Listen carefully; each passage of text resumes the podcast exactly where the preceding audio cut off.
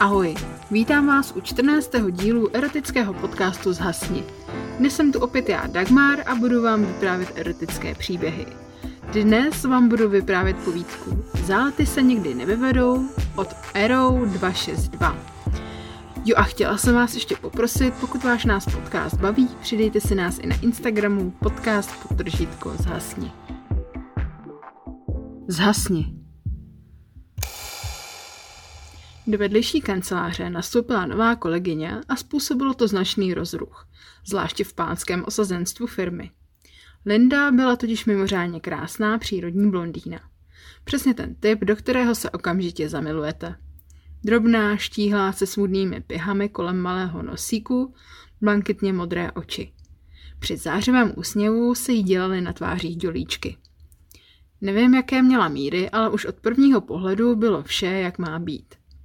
Pevná, na její výšku docela velká prsa, útlý pas, hezké tvarované boky, skvostný zadeček. K absolutní dokonalosti možná chyběly trošku další nohy, ale to bych už chtěl fakticky moc. Kouzlo jejího exteriéru umocňovalo její nenucené a bezprostřední chování. Rojení kolem její osoby nabíralo na obrátkách. Já jsem zůstával stranou. Jednak jsem chtěl zachovat dekorum, vzhledem k mé pozici ve firmě, a jednak, když jsem viděl tu smečku podstatně mladších vlčáků, jsem usoudil, že tady mi pšenka nepokvete. Nerad se pouštím předem do ztracených akcí. Jen jsem pozoroval cvrkot a v duchu hádal, kdo tuhle božskou květinku utrhne. Přibližně za měsíc firma slavila 20. výročí vzniku a květinku ještě nikdo neutrhl. Situace se částečně sklednila, protože Linda evidentně o nikoho neměla zájem. Zřejmě byla pevně ukotvená někde jinde. Oslavu majitelé pojali opravdu velkoryse.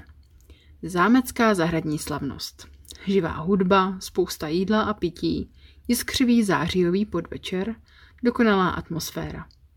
Měl jsem na starosti pár stálých klientů. Při rozhovoru s jedním z nich jsem ucítil jemné poklepání na rameni. Byla to Linda. Promiňte, že ruším, neměl byste chviličku? A bylo to. Jak jednoduché. Nevím, jestli příčinou toho jednání byla poznesená nálada z alkoholu nebo nuda, ale v tom momentě mě to zajímalo. Od té chvíle jsme se od sebe nehnuli celý večer. Hovor byl zpočátku poměrně upjatý. Mluvili jsme o práci, hovořili jsme o lidech ve firmě. Zde jsem se dozvěděl, že horlivost a vtíravost mých mladších kolegů jí šla na nervy. Naopak moje pasivita a odstup jí dráždil. Čas ubíhal a naše konverzace se stávala stále soukromnější, až se překlopila do zcela intimní povahy. Takže, když večírek skončil, připadala nám moje nabídka, že ji odvezu domů naprosto logická a smysluplná. Mlčky jsme seděli na zadních sedadlech taxíku a urovnávali si myšlenky. Co se vlastně ten večer událo? Najednou mi položila ruku na hřbet mé ruky. Instinktivně jsem ruku otočil dlaní nahoru a naše prsty se okamžitě propletly v pevném stisku. Na tento víkend mám od kamaráda půjčenou chatu. Někde na Berunce. Nejela bys se mnou? Asi jsem to řekl nezřetelně nebo nechtěla, protože žádná odezva nepřišla a hrobové ticho trvalo, až dokud taxík nezastavil před jejím domem. Jemně vymanila svou ruku z mého sevření a beze slova vystoupila. Udělala jeden krok, pak se otočila a naklonila se zpět do vozu. Políbila mě na tvář a špitla mi do ucha. Pojedu ráda. Upřímně řečeno, mě její odpověď zaskočila. Absolutně jsem na tuto situaci nebyl připraven. Okamžitě se vyrojily problémy. S kamarádem, který chatu vlastní, už jsem dlouho nemluvil. Vlastně ani nevím, jestli ji vůbec ještě má. Jak doma vysvětlím svoji víkendovou absenci? Hned druhý den jsem začal konat. Kamarád ještě chatu měl a půjčí mi. První dobrá zpráva. Klíče jsou pod květináčem na verandě. Ale není tam dřevo, musíš si někde koupit pytel uhlí. Jsou tam starý Petry a v nich uhlí dobře hoří. Vezmi tak 30 kilo, aby tam něco zůstalo i pro mě.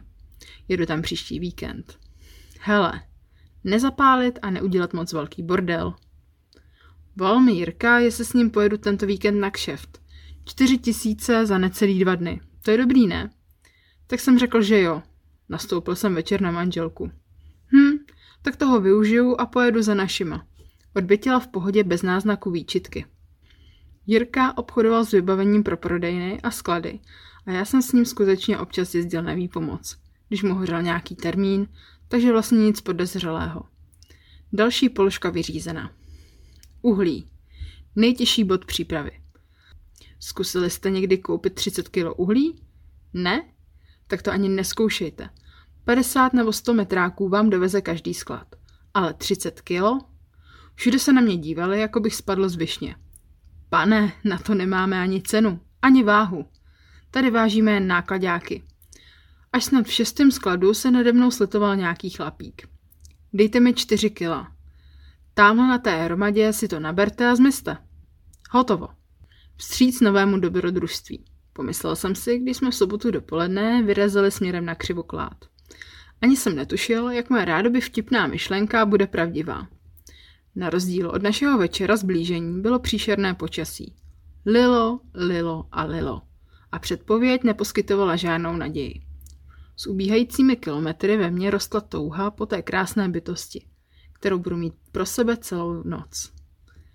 Za poslední vesnicí skončila navigace i silnice a my se vnořili do lesa. Cesta byla hruzostrašná. Házelo to s námi ze strany na stranu. Naráželi jsme do kamenů a větví.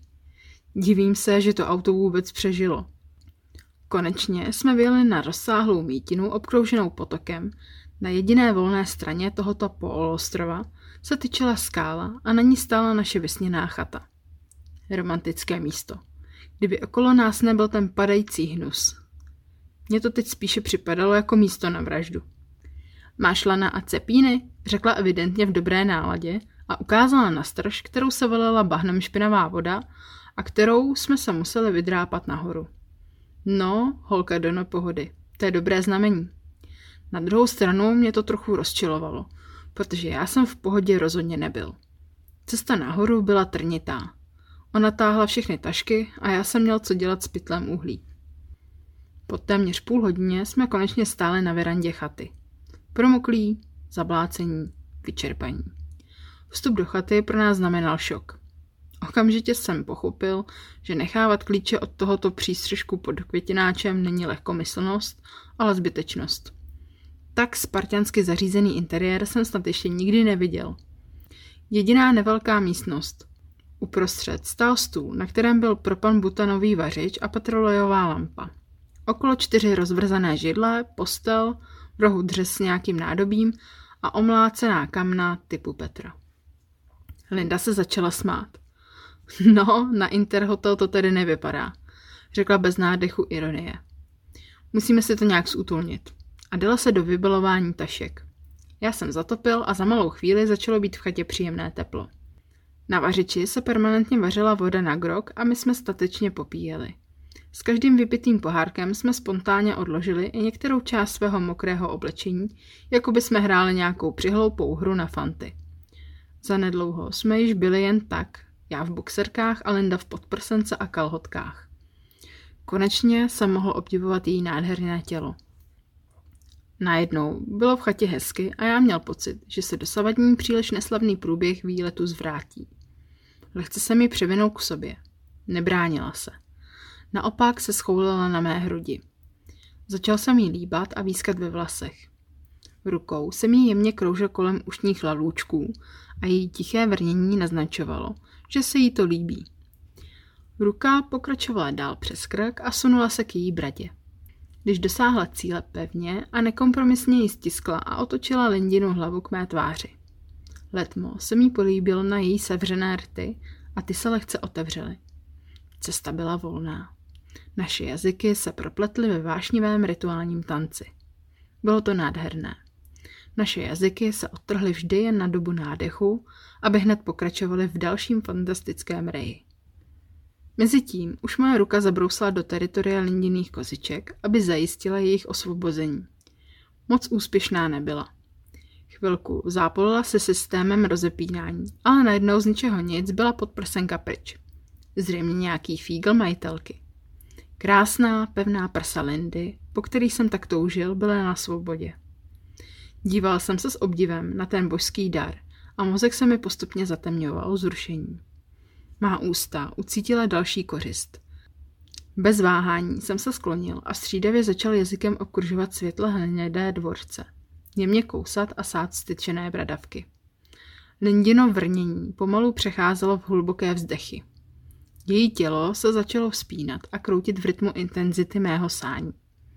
Nádherný zážitek. S ženskými ňadry bych si dokázal hrát celé hodiny, ale je čas pokračovat k další metě. Jako předboj vyrazila nejdříve ruka, následovaná hlavou. Hladil, líbal a lízal jsem to hebké a teplé tělo a byla to jak procházka růžovým sadem, respektive broskvovým, protože celá její pokožka byla pokryta téměř mikroskopickými blondětými chloupky. Poněla a chutnala báječně. Na chvíli jsme se zastavili u rozkošného pupíku, abychom pokračovali v bájném pahorku, po kterém touží snad všichni muži. Ruka, průzkumník, už dosahovala skoro cíle. Když to náhle, stop. Linda se napřímila, stáhla mou ruku i hlavu ke své tváři. Políbila mě na čelo a zašeptala. Dál už ne, nezlob se. Možná jsem ti to měla říct dřív, ale dostala jsem to a první den to mám vždycky nejhorší. Moje reakce v podstatě nebyla v tu chvíli žádná. Jen jsem na ně tupě zíral. Já vím, že bychom mohli najít jiné řešení, ale tady se ani nemáme kde pořádně umít. Chata rázem zošklivěla. Bylo mi jasné, že veškeré mé snažení a vzrušení je pryč, že to budu muset rozchodit. Nejsem ani násilník, ani hrubián, takže jsem se musel přiznat, že pro ženu, alespoň trochu na úrovni, nemůže být zázemí bez tekoucí vody nějak komfortní. Na verandě jsme si dali cigaretu a vrátili se ke grogu. Nakonec jsme zmoženi alkoholem a mi dne, po velmi příjemné konverzaci, oba usnuli v pevném obětí. Druhý den odpoledne se nic nezměnilo. Neustále lilo jako z konve a tak jsme se rozhodli pobyt v chatě neprotahovat. Sestoupili jsme z trží k autu na mítině. Tedy slovo sestoupili neodpovídá skutečnosti. Přesnější by bylo proklouzali jsme, což zanechalo další stopy na již tak zdevastovaném našem oblečení. A u auta na nás čekala další pohroma. Část mítiny se vlivem dlouhotrvajícího deště utrhla a sjela i s autem do koryta potoka. Naštěstí se vůz zastavil o velký balvan, takže nesjel až úplně do vody. Přiď auta trčela k nebi, přední kola ve vzduchu. Z této pozice se nedalo vědět bez pomoci techniky.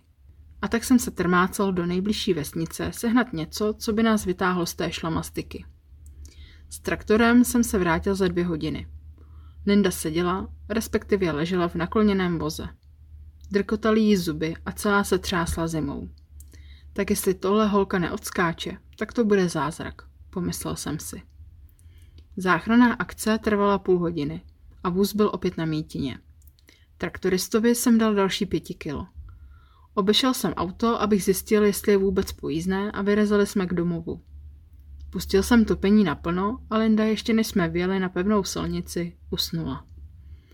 Já jsem měl čas na hodnocení pro a proti tohoto zvláštního víkendu. Nejprve náklady. Uhlí, traktor, rozbitý nárazník, levý zadní blatník, koncové světlo. Navíc budu muset doma vysolit 4 tisíce za údajný kšeft. Celkem odhadem 15 tisíc. Sakra. To, kdybych něco přidal, mohl být parádní eurovíkend v Římě. Druhý vnitřní hlas ale oponoval. Chlape, jak to přemýšlíš? Nepřeváděj vše na peníze. Vedle tebe ještě stále sedí úžasná bytost, která všechno snášela bez mňukání a kňourání, která se ti líbí. Kolik myslíš, že se ti takových žen ještě naskytne? A nemyslíš, že i ona může sčítat ztráty? Vzpamatuj se. Svár mých vnitřních hlasů trval až do Prahy. Linda se probudila až těsně, než jsem zastavil před jejím domem. To už jsme tady? Žourala ospale. Jo, jo, Lindo. Díky za ten, nechci říct báječný víkend a omlouvám se za všechna ta příkoří. Blázínku, nemáš se za co omlouvat. Mně s tebou fakt bylo dobře. Mně taky. Snad to bude příště lepší. Jestli nějaké příště bude.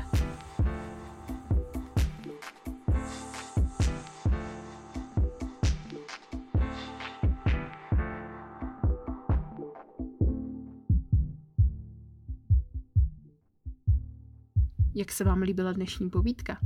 Chtěli bychom znát váš názor, tak nám prosím napište na e-mail podcast zavináč zasni.cz nebo nás ohodnoťte na iTunes. Budeme se zase těšit u dalšího dílu.